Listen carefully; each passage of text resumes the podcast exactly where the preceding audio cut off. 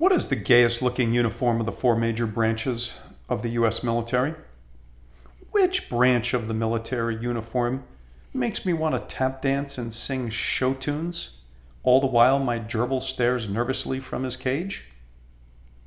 Welcome, my friends, to the Idiot's Toolbox. I am your idiot of idiots, Ryon Hercules. Your time is way too valuable for any inane banter. So let's get right to it. Recently, I was in the airport heading to Crazy Town, USA, also known as Miami, Florida. Despite, despite South Florida's many faults, many, many, many faults, it's an open state and I have in laws there. It was a busy Saturday in Atlanta's airport with the usual mix of mutants, retards, and fools manning the TSA checkpoints. As I finally made it to the gate, I took notice of my fellow passengers. There were parents trying to corral their rambunctious kids, teenagers ignoring those parents, and parents ignoring each other. I sat in the seat that was previously occupied by a small suitcase. You know, the person that puts their carry on in the chair next to them, despite the fact that there's no other open seats. You know enough about me to know that I'm the guy to ask them if anyone's sitting there so that they have to move their luggage so I can sit my fat ass there. I'm always amazed at how surprised these people look. How surprised they look when I ask them to move that suitcase so that I can sit down. Inter- interestingly, I find that women are the ones that most begrudgingly move that suitcase. And they're not even hot. And once seated, I try to be as noisy and squirmy of a neighbor as possible. If they talk loudly on their phone, I do the same, but louder. If they start watching a video on their phone without headphones, I watch something really obnoxious like the red zone touchdown montage. I have zero tolerance for selfish, selfish assholes. I honestly get a little bit of joy in calling them out on their bullshit. One of my favorite moves to root people who use bags to block people from sitting next to them. When they finally move the bag and I sit down, I make sure to press my arm against theirs. I will slowly initiate contact with my arm, ever so slightly increasing the amount of my arm that presses up against their arm. And once they've finally retreated onto that armrest, I will hold on to it like the Russians held on to Stalingrad. I have zero tolerance for rude people. And for some reason, the airport brings them out. Selfish pricks can't help but being selfish pricks in an airport. For those of you who watch Curb Your Enthusiasm, I think we're drawn to the show because deep down we all want to be like Larry David. Not short, Jewish, and bald, but we want to be able to call people out for being such douches. We want to call people out who overpost pictures of their kids.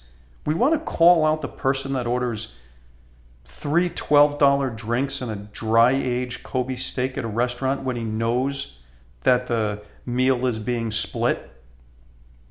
We want to call out annoying people in line that when they finally get to the register, only then do they start digging for their money.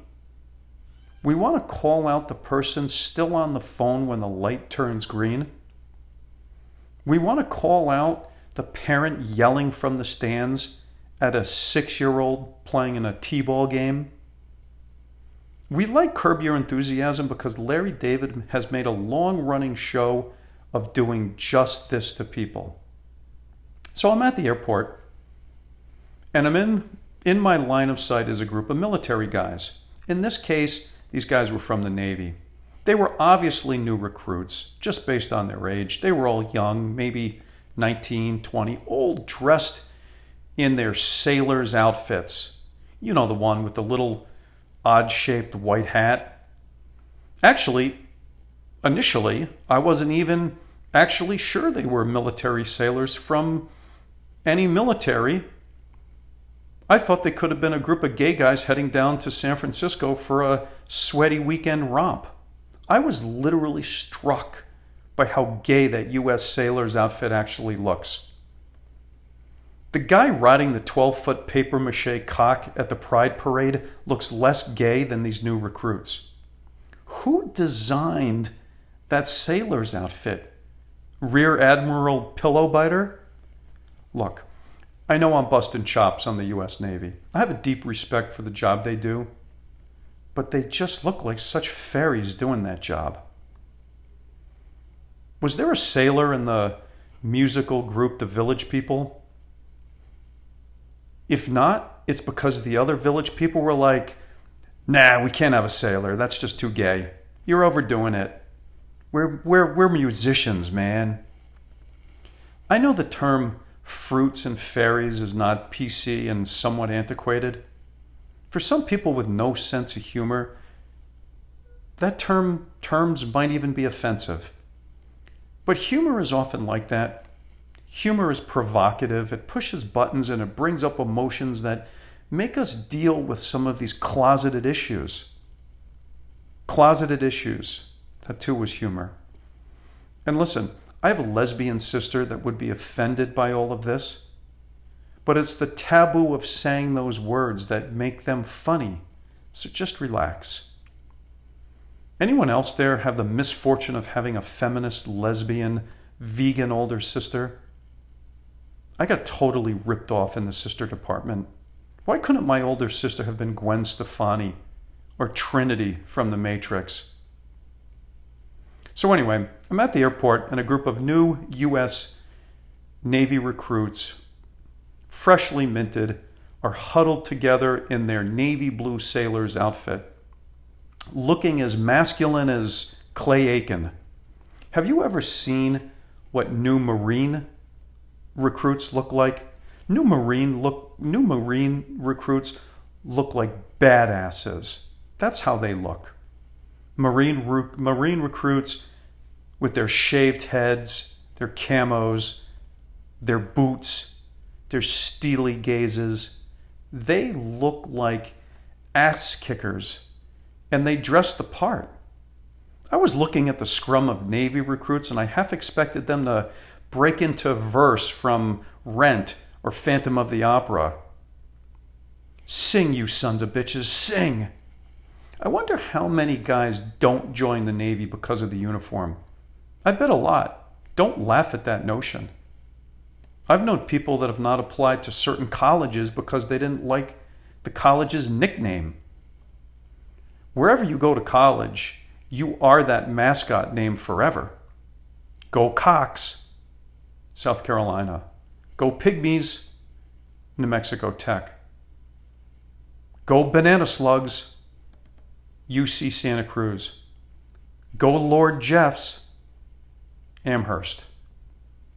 Maybe it's possible that you, that you US, that you UC Santa Cruz alum had no idea that you were about to become a banana slug. Maybe you had no idea that when you applied to UC Santa Cruz that the mascot's name was the Banana Slugs. If you had known, would you still have applied to a college where the mascot is called Sammy the Slug? When the Board of Regents approved that mascot name, were they drunk? Did they not give a fuck about what that says about their school?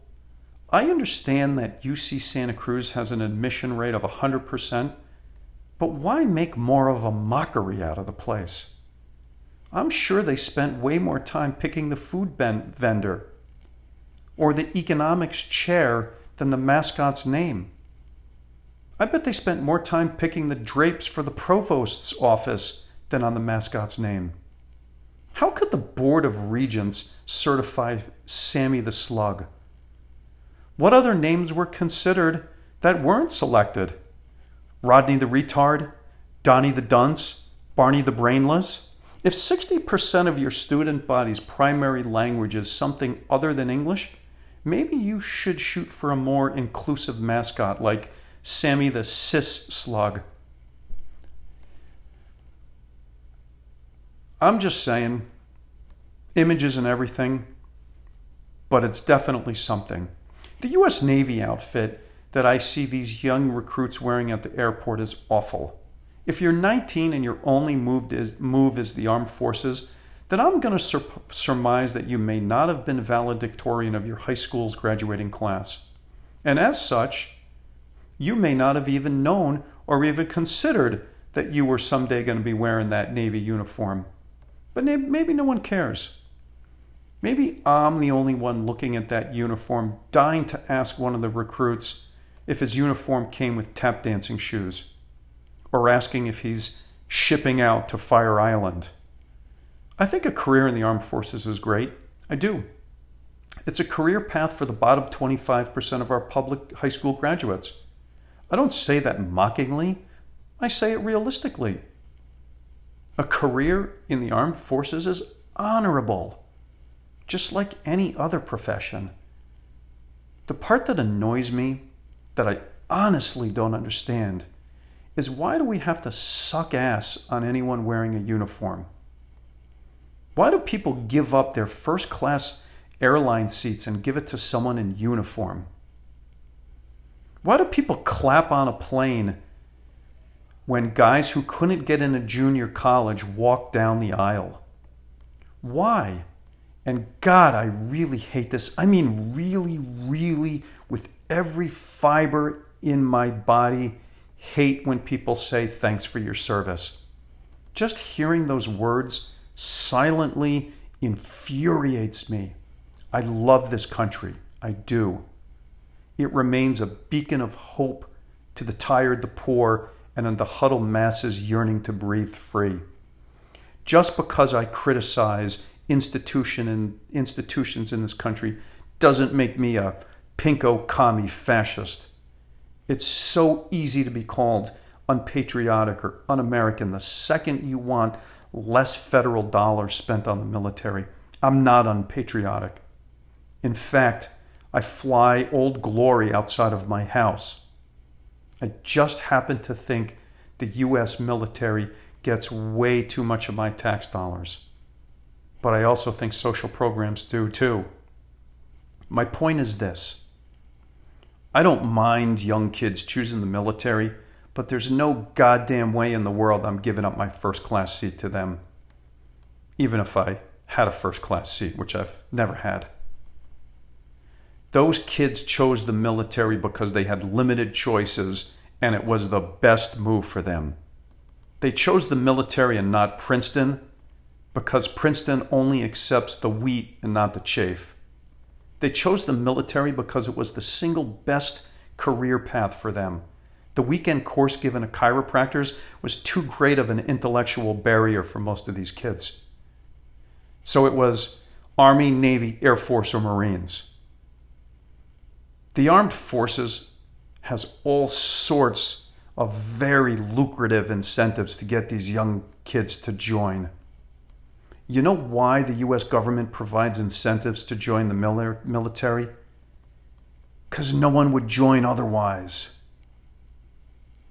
But what about love of country? Defending our country against offshore threats, laying it all on the line for America. It's a giant steaming heap of horseshit spun by the armed forces media machine. The bottom line is that no one joins the army for all that shit. It's because of the benefits and a steady paycheck, and most of all, a legitimate career path for high school bullies, dropouts, and gang members. Those kids, those new recruits, they have the same amount of patriotism as I do.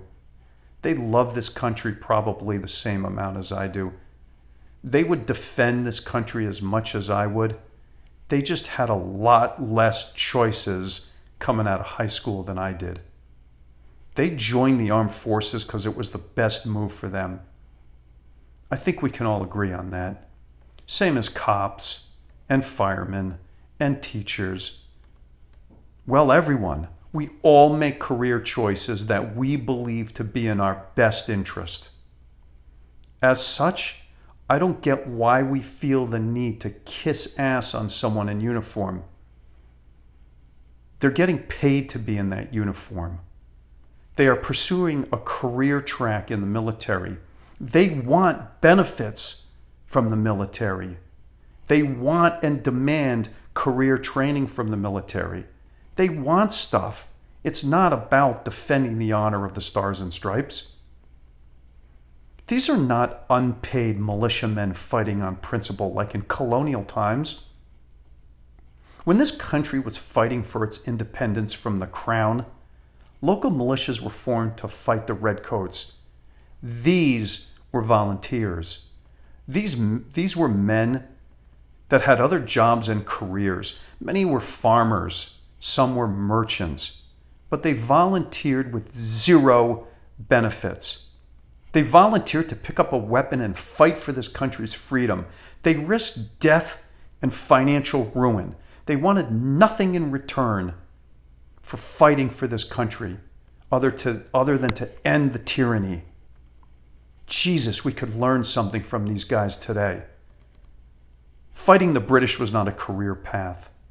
The government was not providing educational money or a pension in the 1770s. These men were patriots in the real sense of the word. The 19 year old recruit that barely graduated from high school in, in Arkansas is not a patriot. He's not a volunteer. He's a kid looking for an opportunity. In return for putting on that uniform and picking up a gun, he's getting a lot of financial rewards.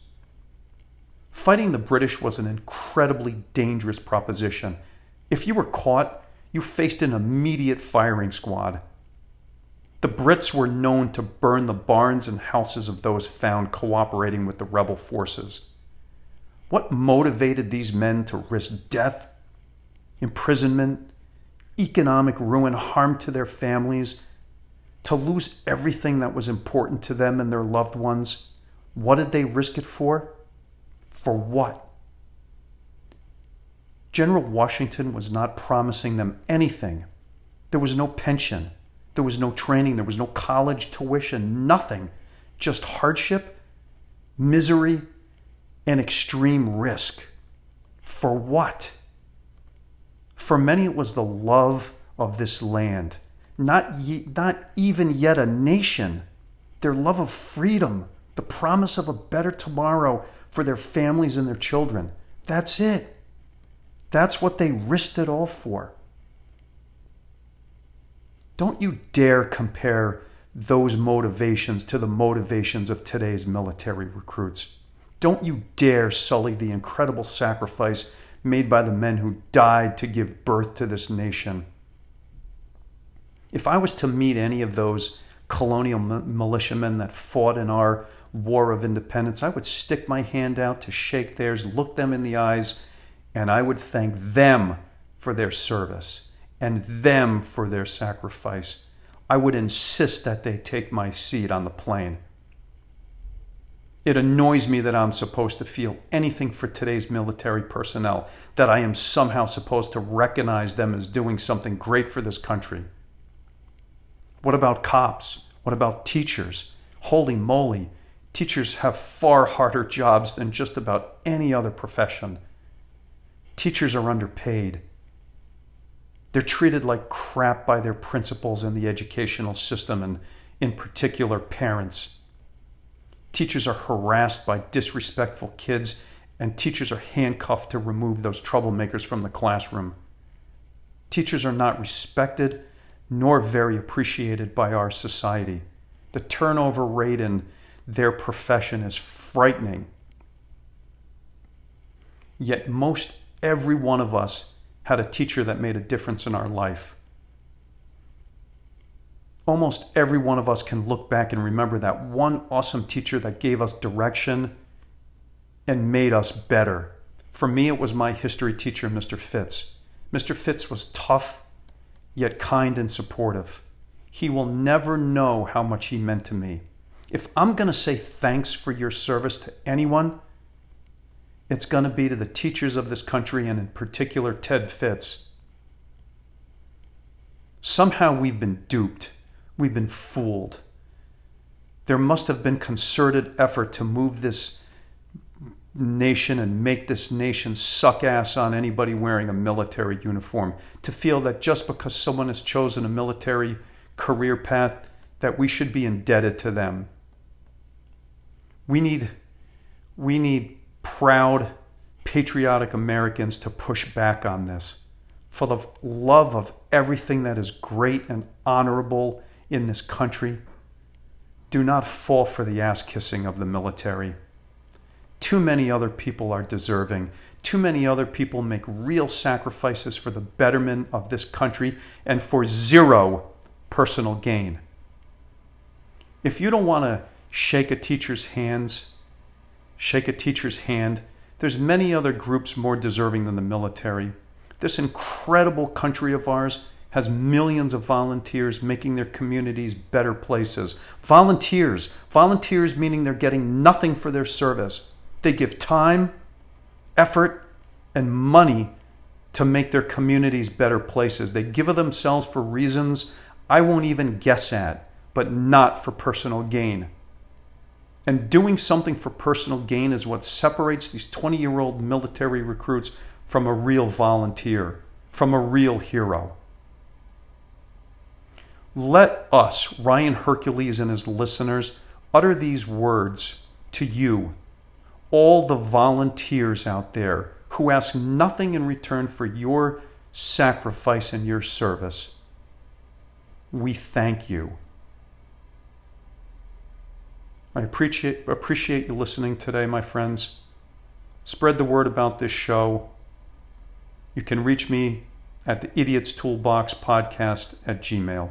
See ya.